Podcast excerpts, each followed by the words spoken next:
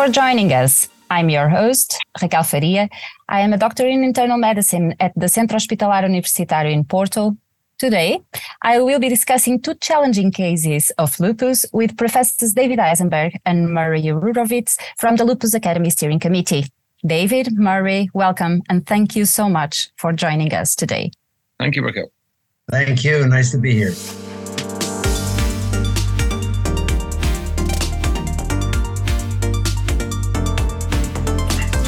Let's look at the first case.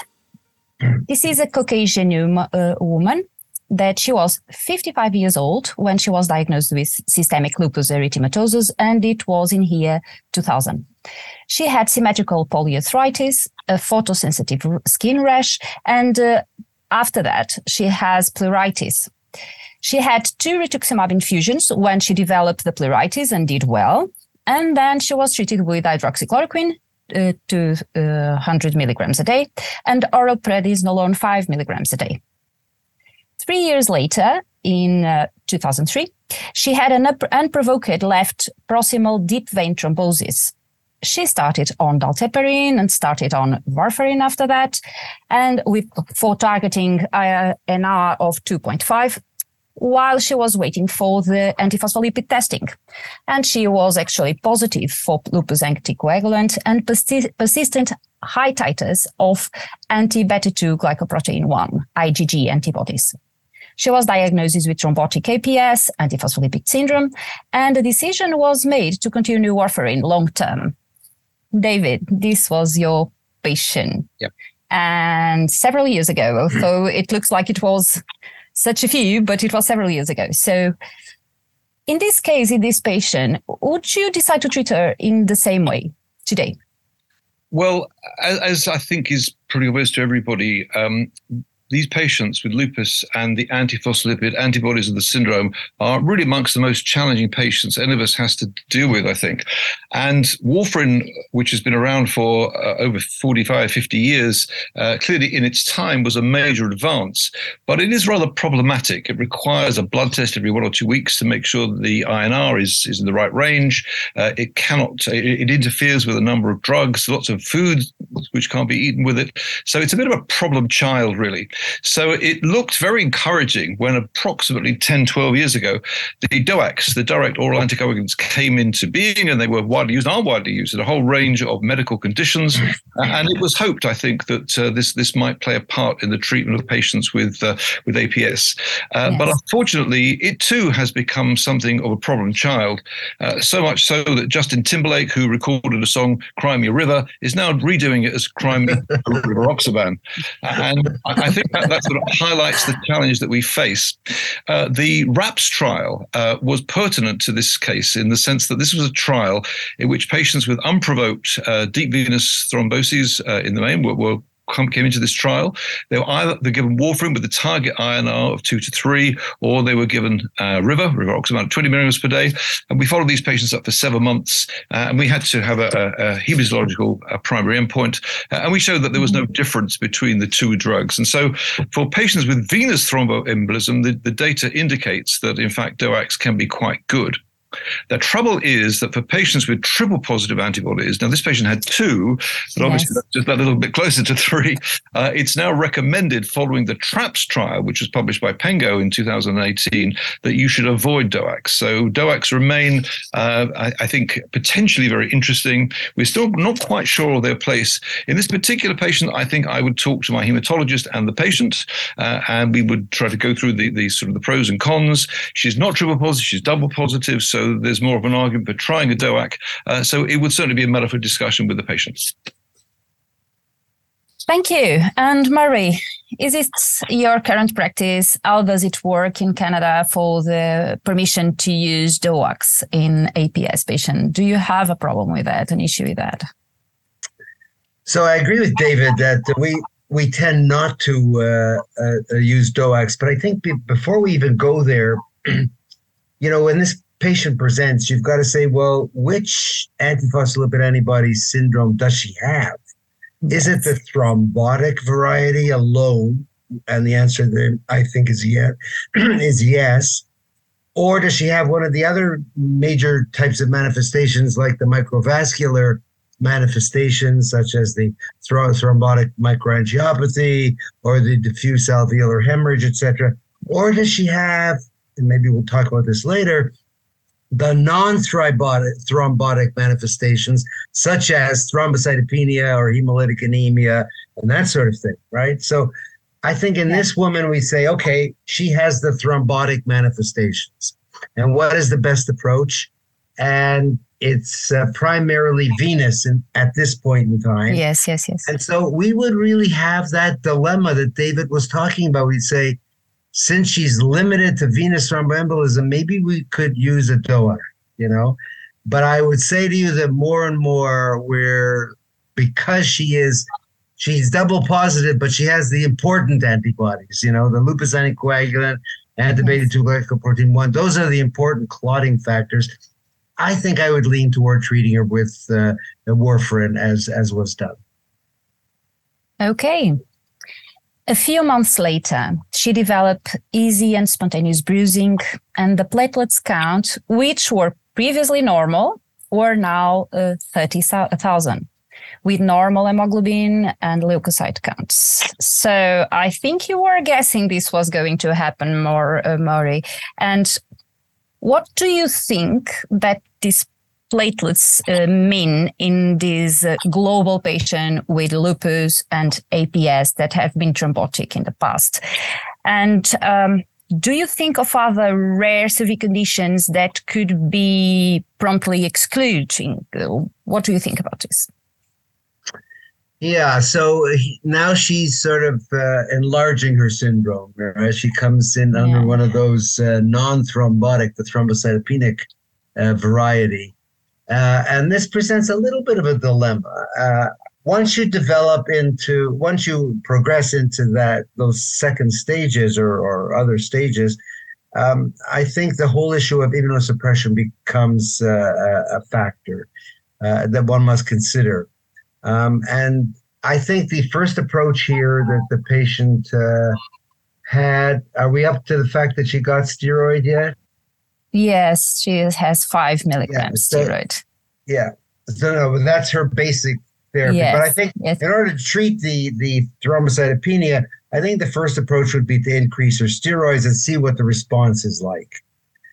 Uh, and uh, if the response is good and sustained, then I would slowly wean the steroid and follow her carefully. Unfortunately, that frequently isn't the case. In other words, we reduce yeah. this. First of all, we're very happy that they respond to steroid. And then when you take the steroid away, they relapse again. And then that raises the whole question of further immunosuppression in these patients. So I think the first step would be to give her steroid, uh, see what the response is, wean the steroid down, and see what happens. As before, you were saying some types of APS uh, are more prone to microangiopathy. So do you think that you would treat her with steroids and then see what happens? Uh, or do you feel comfortable uh, to exclude uh, microangiopathy before giving her steroids? Uh, of course, the, the hemoglobin is normal, so we are not thinking that she has hemolytic anemia, but do, would you exclude this before uh, giving her steroids? Well, I think you know the other. No, no, I would give her the steroids for the platelets. I mean, once the platelets start to fall, you you need to treat the platelets because that has its own consequences.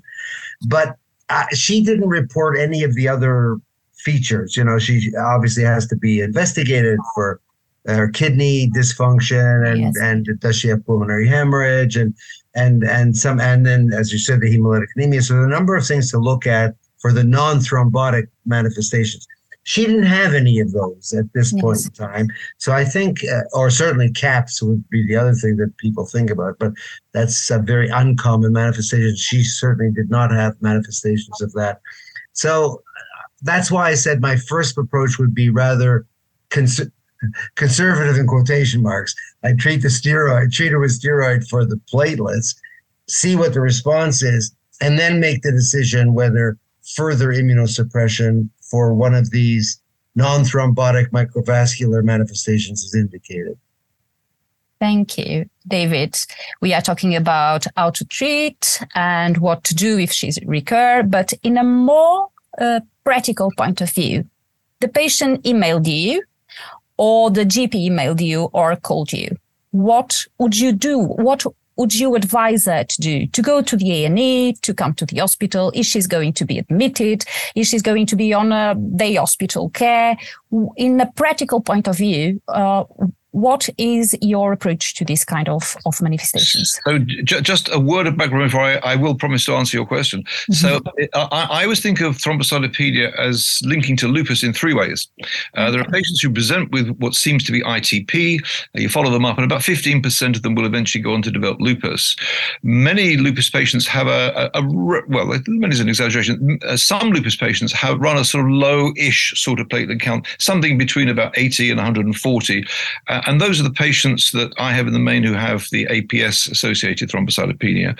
And then there are the patients who, rather like this one, the platelets which have been normal for years suddenly just descend, they just disappear. And it's as if a clone of antiplatelet antibody uh, cells has, has, has emerged, uh, and that's the cause of the problem. And I'd certainly, I, I would support what Murray said in the first instance. Uh, I want to give steroids. And if she phoned up and she said, I have easy bruising, something's going wrong, I would certainly get her up to the uh, to our casualty department, the um, the, uh, the ER, uh, we'd obviously check the platelet count immediately.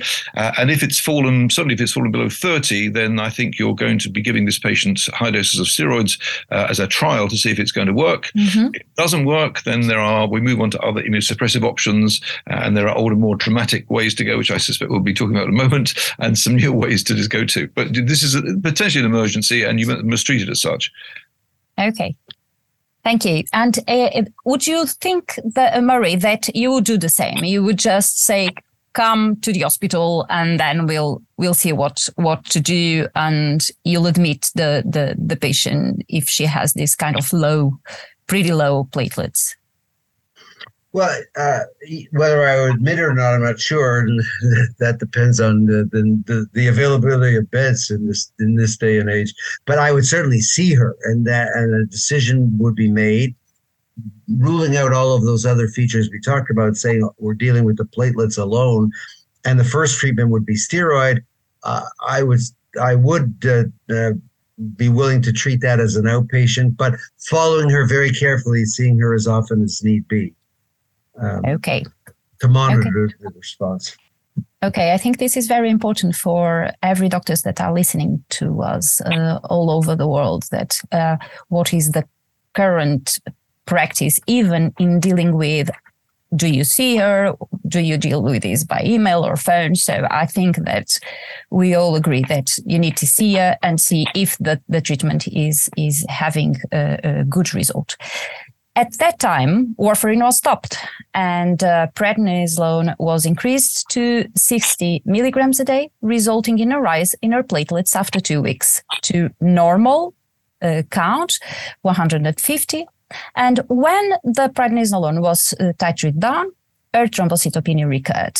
So, David, this is definitely what we you were discussing. Uh, so, a high dose steroid dependent thrombocytopenia. Currently, what do you think are the different strategies that you are going to use with this? With this, okay. with this so, so this is a, obviously a disappointing situation for the patient and the physician because you realize you're not going to control the situation with steroids alone. You're going to have to up the ante, up your game. And certainly in the old days, we would have moved. I used to move to azathioprine, uh, and we tried that probably for two or three months with, with a slightly higher dose of steroids. If that didn't work, and I have to confess it often didn't work, uh, certainly before 2000, the next thing to be considered was splenectomy. Now, splenectomy was pretty successful in lots of patients. Uh, I did a review about 25 years ago uh, looking at all the patients who'd had a splenectomy both for lupus and for APS. It was actually, uh, in the APS context, particularly successful. Amongst lupus patients, we reported that between four and five out of six patients had got a good response. And perhaps I shouldn't actually say this, but actually, if you took somebody's spleen out, that gave you an awful lot of, of very useful research material. I, I, remember with one patient, I, I gave a large chunk of the spleen to Peter Maddison, uh, an old friend of most of us who, who said, "My God, there's three thousand years worth of experiments here." Uh, but that that that went with the introduction of rituximab, which of course came in uh, following its approval by the FDA uh, in 1997 uh, for non-Hodgkin's lymphoma. Uh, my colleagues Jo Edwards and Jo Cambridge were the first to use it for rheumatoid in 1999, and then we began to use it for lupus in 2000. And it's very interesting that rituximab has a differential effect in terms of its rate of, of, of improvement in different organs and systems. And the hematological system is the one which responds the fastest, both for patients with uh, with significant protein, um, um, uh, reduction in, in their platelets and for autoimmune hemolytic anemia, it's profoundly successful very, very quickly. So that's the approach that we would now we would now use. We've now treated 200, literally 200 patients with lupus at our center, and it's low platelets and low hemoglobins which respond the fastest. Arthritis, skin rashes may all respond, but they take a month or two. Renal diseases often often longer than that. But these patients, we would now have a very low threshold to give them rituximab, and we would expect to see a response within a matter of days or a week or two at the most. Murray, I guess that probably is your experience also. But uh, as David said, azathioprine is not quite um, uh, special for for getting these patients uh, controlled. What is your experience with azathioprine and uh, MMF in um, SLE and APS related uh, immune thrombocytopenia? So we haven't used azathioprine in a long time. Um, and, and, have used uh, MMF as uh, David suggested. And again, it's um, slow and makes you nervous while you're waiting for the platelets to come up, and uh, not always successful. So we do tend to use the intravenous the intravenous approaches, like the, either rituximab or even the uh, uh, Euro-Lupus cyclo protocol mm-hmm. to get more rapid response. So I agree with David that that's that's the route we would go. But let me uh, bring up one other issue. This this is an acute event, and the platelet counts are very low and frighten you, and the patient is having bleeding, etc. You may have to tide them over. So you can either tide them over with massive doses of steroid again, or you can add IVIG. Remember, this is not a permanent treatment. This helps in the short run. So it can help tide you over until the other drug, whether it's Ritux or Cyclo or or MMF, until they kick in. So that is something that we sort of keep in hand, you know, as a uh, as a as a helpful intervention in the short run. By the way, we don't do splenectomy. We don't even think about splenectomy anymore yes. because I agree with David. It seems to have an effect, just like IVIG has an effect in the short run. But if you follow these patients long enough, their lupus recurs and the problem recurs anyway. So we tend not to consider splenectomy at all at, at this point. Yeah, I agree. We, we've not done one for 20 years. But could I ask you both? Our, our problem with IVIG is simply getting hold of it. We have a committee in the hospital which judges every single case, and it's really a tough battle to get them to agree. It's expensive. Is that the same is true with your place? Your place? Yeah, it's the same. But you know, David, we go through the same problem with rituximab. You know, we have to get on we have to get on our knees and beg our hematology confreres for either one of those treatments. So you're right that, that it's harder for the rheumatologist to get uh, for us to get Ritux or or IV, IVIG. So we keep good relationships with our hematology confreres. In, in, in, our, in our place, I think rituximab is in the tap water.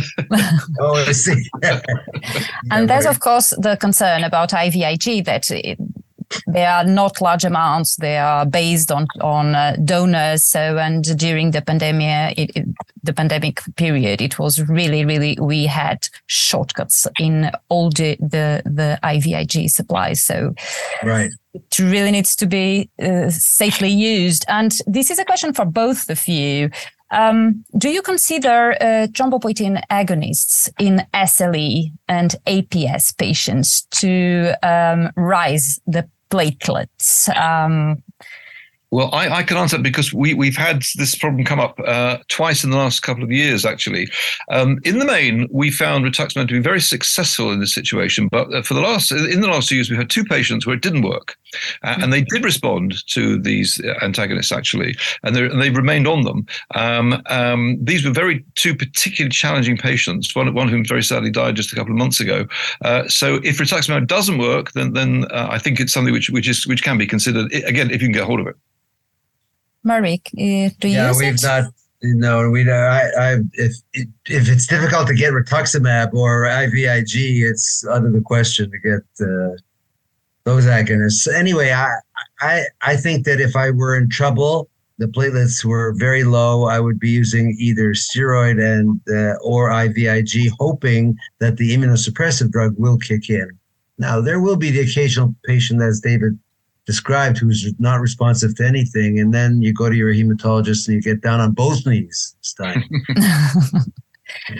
Murray, let's not forget because we are talking theoret- theoretically, yes. Let's not forget that she had a thrombotic event less than six months before. So, and she's double positive for antiphospholipid antibodies, the bad ones.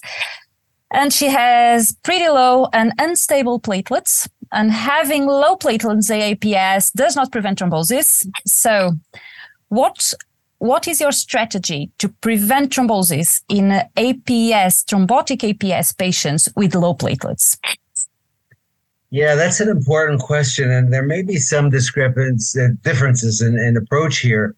Uh, we tend to continue anticoagulation. There are some people saying when the platelets get very low, hold the anticoagulants, treat the platelets, and then restart. I, I worry about that because the woman has, you know, she only has double antibody uh, positivity. I, but those are the important antibodies. So uh, to me, that's equivalent to triple. So I think she's a real threat. So I would like very much not to stop anticoagulation. Now, of course, she's going to have to be monitored very carefully. And would you would you continue with warfarin or would you change to a, a low weight uh, heparin? I, I I think in this state because I'd like to be able to reverse should anything go on, I would use low molecular weight heparin yep. and then transition into uh, warfarin later. Yeah, I, I, absolutely agree with that. Uh, we, uh, two years ago, three years ago now, we, we had truly the most challenging patient I think I've ever had exactly the sort of situation. Lupus with APS, platelets kept, kept dipping. And in a period of six months, she had four cerebral events. Two turned out to be due to clots and two due to bleeds. And it was hellishly difficult to try to get the balance right.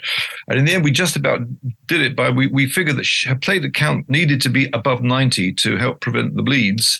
That's for, that was the figure for her that we worked out. But we kept her on heparin, uh, watching the dose very, very closely and varying the dose quite a bit as well. These are very difficult problems to manage manage. Right. Yeah, and fortunately, she was followed in UCLH with you, and it was 2003. So she was treated with rituximab, followed by normalization of her platelet count, and warfarin was restarted. Later, 10 years later, in 2013, she was recruited for the RAPS trial, as you mentioned before, and she was randomized to rivaroxaban 20 milligrams a day, which she tolerate it.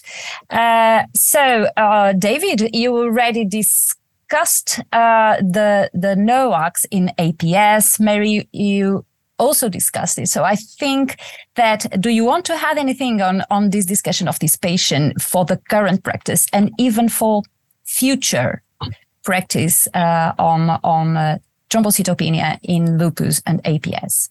Only to say that obviously when we did the RAPS trial, we were not aware at that point of, of the results of the of, of because he hadn't started his trial.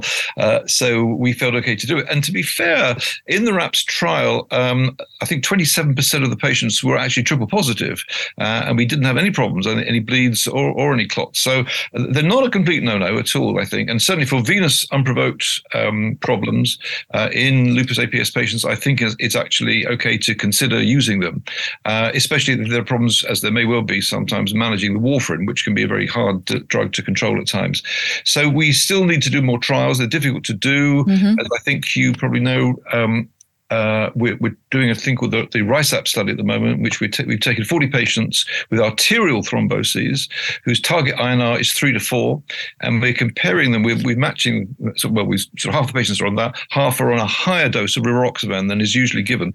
So they're on 20 milligrams, they're on 30 milligrams. Uh, this phase two trial is fully recruited. Uh, it's been going now for approximately 20 months, and we've seen no major bleeds with that dose of rivaroxaban, certainly, and no major clots either. So it's so far so good. Uh, but obviously, we have to wait for the, the thing to go through. It's a two year follow up uh, with an endpoint uh, looking at some very fancy um, neurological scanning of the brain.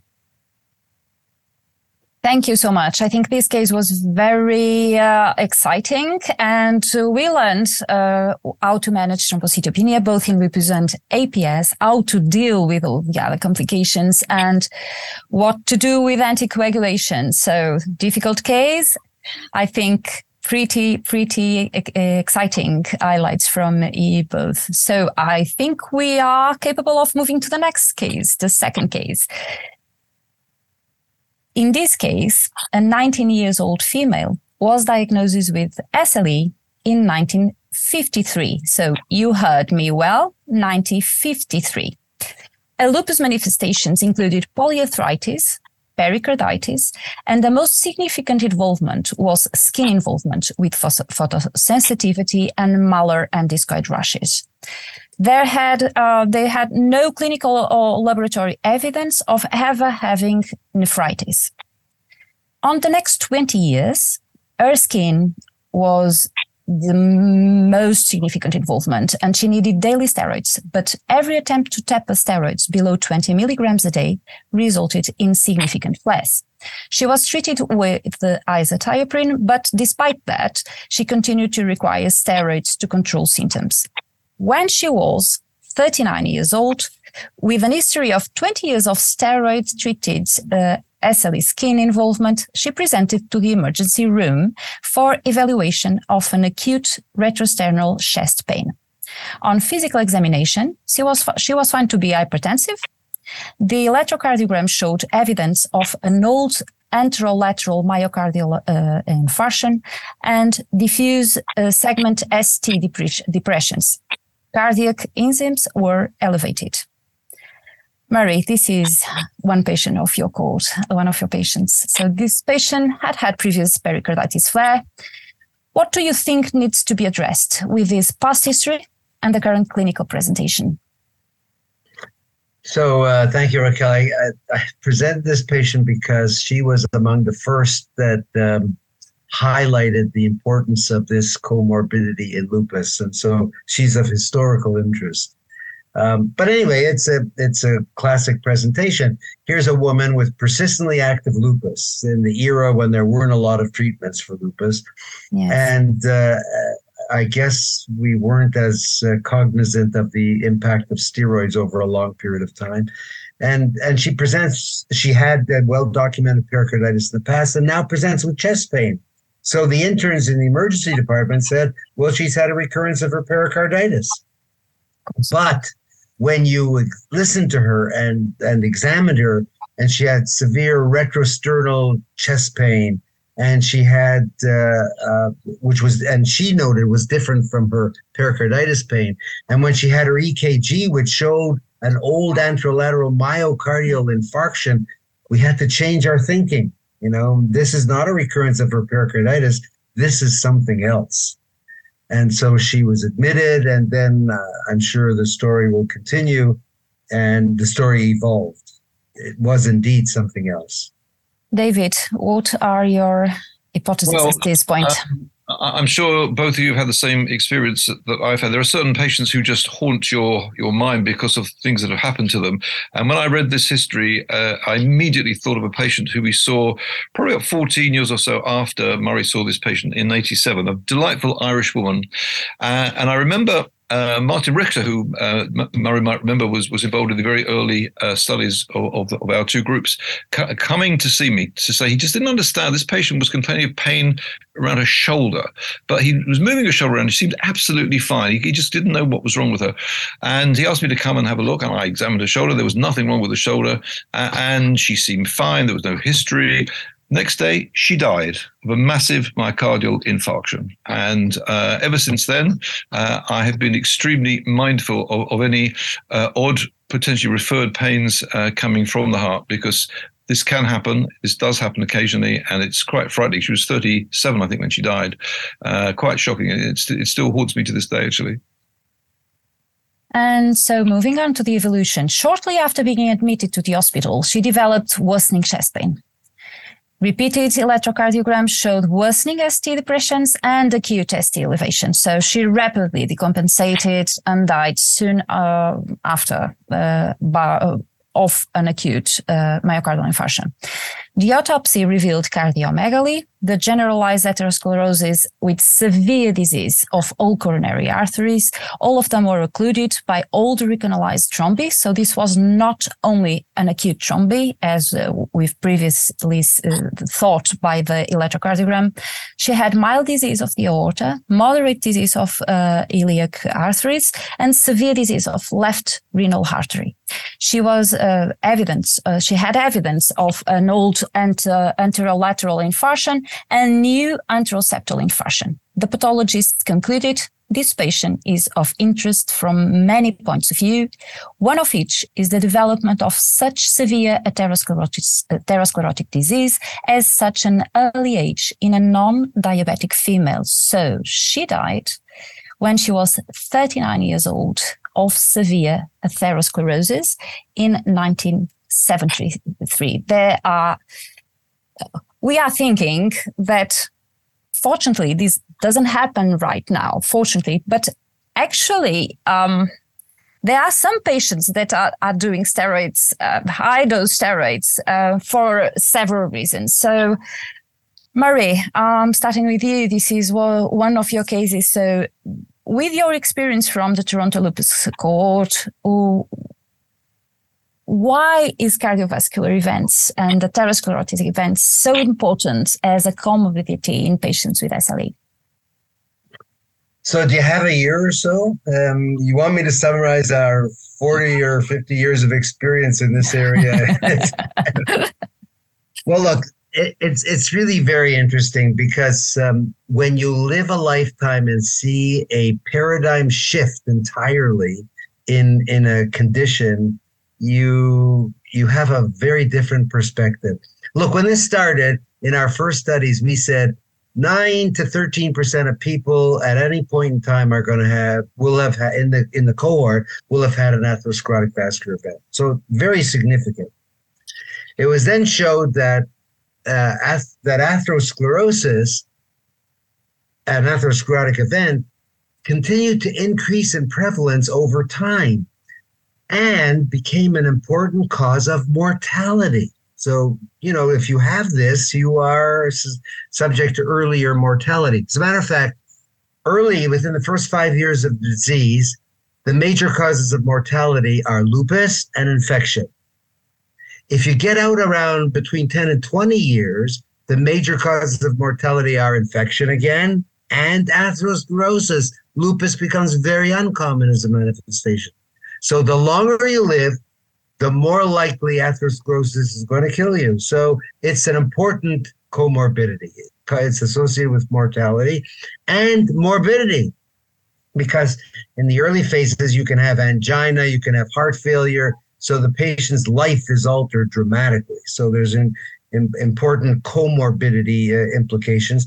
And then, of course, if you're sick with this in a young person, there's a hell of a lot of uh, increased utilization of health resources, you know, in young women. Mm-hmm. These are things that only old people are supposed to get, you know, like heart evaluations and cardiac catheterizations. And here you're having it in 28, 30 year old women. Uh, and so there's an increased health resource utilization and cost. So it's a big, co- a major comorbidity. So all of that prompted everybody to start looking for detecting this earlier. So we did all kinds of studies in people who were still asymptomatic because we knew they were eh, possible candidates. So they were asymptomatic, and you could do cardiac perfusion studies, you could do uh, carotid ultrasound studies, or etc. Very, various studies to investigate subclinical disease. And what did we find? Somewhere around 25 to 30 percent of people with no symptoms in lupus had subclinical disease. So that really made us now say address that issue and start looking into treating those subclinical diseases earlier, right? And we've done that. So I just to summarize and bring it to a, to a head in the modern era, and this came out of the SLICC studies that, that David has referred to a number of times today. uh, we were doing the prevalence of this is the SLICC study is a cohort of patients started in the year 2000 and until the present time. So the modern era, so to speak. We mm-hmm. looked at the prevalence of uh, of atherosclerotic events, and instead of nine to 13 percent, it was four percent. So we said, "Ah, we don't believe that." So we took our cohort and we took those patients seen between 1975 and 1987 the old age, old time, and the new era, 1999 to 2011, then followed for another seven years to 2018, the modern era. And what did we find? In the old era, it was around 10%. In the modern era, it was around 3%, 3 to 4%. So something has happened. And what, what are those things that have happened? Well, we're treating the risk factors early the, the height we're treating the blood pressure, the cholesterol, mm-hmm. the diabetes. We've stopped people from smoking, all of those things. The other thing that's happened is the amount of disease in the first five years of lupus is significantly lower now than it was in the 70s and 80s. Why? We're treating it more aggressively. We have more drugs that are available to treat it. So by treating the disease and the risk factors, we're may having a major impact. So to have lived through that, to see the dramatic effect of atherosclerosis on lupus and the dramatic improvement in the modern era has been a very gratifying. Uh, oh my God! It sounds like I'm talk, giving you my eulogy here. has had a very dramatic uh, impact and very gratifying impact uh, in our treatment. Sorry to drag on. No worry. Great. David, what is your experience in UCL? So I, I, I, want. I think it would be appropriate at this point to pay tribute to Murray because it was really Murray in the seventies who drew our attention oh. to this, uh, and I and I think it influenced a great deal of people, including I think Sue Manzi, whose paper, which often gets quoted in 1998, showing that if you're a woman and you're between 35 and 44, you're having your chances of having a heart attack are increased by 50 times, was a, a pretty worrying uh, report as well. Uh, and I'd like to highlight some work that was done by Sarah Croca from from Portugal. She did did this work in, with my colleague Anisur Rahman. So about mm-hmm. 10 years ago, they took 100 asymptomatic patients with lupus, relatively young patients, late 30s, early 40s, uh, and they did some very sophisticated scanning of both the uh, femoral arteries and the carotid arteries. Uh, and much to their surprise, they identified that a third, just over a third, 36 out of 100 patients had significant plaque with no previous history of this whatsoever. They follow them up, and we they've just published the paper. It came out in, in uh, December. Uh, my colleague Jyoti Bakshi was the first author, and I think seven of those 36 patients have gone on to have major uh, um, um, uh, um, uh, ischemic events. So you know you can use scanning here if you if you have the capacity to do it to to identify some of these patients who are, who are more at risk. But I think the points Murray made are, are absolutely on the money. Why is it getting better? It's getting better because we treat more aggressively, because we're very much more mindful now of persuading our lupus patients to try to stop smoking, uh, eat, eat, to eat better, uh, but to certainly to treat faster and more aggressively. And I think that's that certainly has helped. Raquel, Thank if you. I could, if, if I could add one other issue, of one other thing is now is that uh, the American Heart Association, American Car- Car- College of Cardiology, have now come out with new guidelines for treatment of hypertension. It used to be that if you had 140 over 90, you were okay. Above that was hypertensive. It's now been recalibrated as 130 over 80. And we've actually done a study looking at our patients who were 140 over 90, 130 over 80, and those who are always normal. And there's a dramatic effect. In other words, those that are 140 over 90 have significantly more atherosclerotic events. Those who are above 130 over 80 also have significantly more events. And only when you get below 130 over 80 do you have very low events. So we're now actually treating our hypertension even with better drugs, but also to achieve lower levels to get 130 over 80 rather than 140 over 90. Of course. I have, um, we are almost f- finishing. So I have two issues that I would like to hear your comments on. First thing is this patient was severely diseased from lupus with need of such a high dose of steroids because of skin.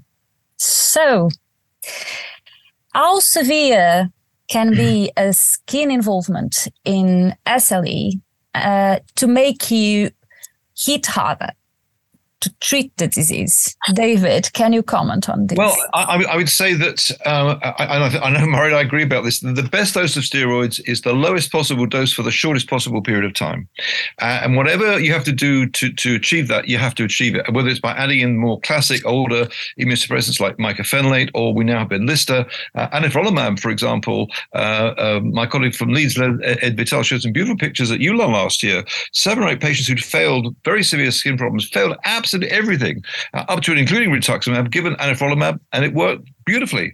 So I, I, think that we are moving generally to an era where it's been so painful, uh, as as you both know, in, in, lupus, to see how far behind we are with our biologic therapies compared to rheumatoid and psoriatic arthritis. But we're slowly, but we are getting there. Uh, Benlysta clearly works for some patients at least, and anifrolumab does, does hold the hope that even for those very tough to treat patients, it, it can be very helpful for the skin and keep the steroids low. Murray, if you, uh, I'm sure that both of you have so much more experience than me, but uh, in my patients, some of them are so used to steroids and they are ready accessible. So they increase this themselves because they don't feel okay, because the skin just went some other wrong. And they don't even get in touch with us before the next appointment just to say, oh, oh well, I increased the steroids. So because I was needing it. Murray, please, what would you say to a patient today about the use of steroids on their own and all the concerns that are beneath it. Yeah, that's so important. And and you know, it can only be done face to face. You have to sit down with the patient and again go over the side effects. You know, I say it's a great drug, it's a terrible drug. And then I spend the next 15 minutes telling him why it's terrible. And many of them have heard that already. You know, the patient groups that get together, um, they they are hearing these kind of lectures, and I think more and more are accepting the fact they should be on no steroids. I agree with David. Five or less, zero is the best uh, for a short period of time. So and and now at least we have alternatives. David's correct. You know, belimumab has been shown to be effective on the skin. Anifrolumab has been shown to be effective. There are a number of other drugs now under investigation, phase two studies that all all target skin and joint and have been shown to be effective in skin. So I think we're getting to a place where we have alternatives. Now, of course, there's the second issue. We've got to get the payers to pay for it. Sometimes we have great drugs, but either the insurance or the government isn't willing to pay for it. That's another battle.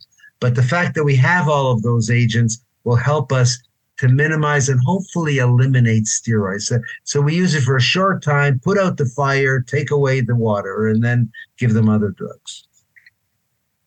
Thank you so much. I think that we are going through uh, exciting times and uh, Thank you so much for these insights for both thrombocytopenia and the cardiovascular and uh, atherosclerotic comorbidity. David Murray, thank you so much for joining me today and sharing your insights.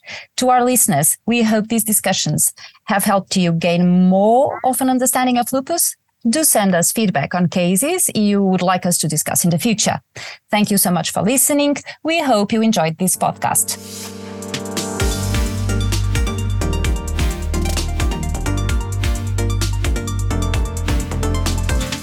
Please leave us a review, which will really help us in reaching as many of your colleagues as possible around the world.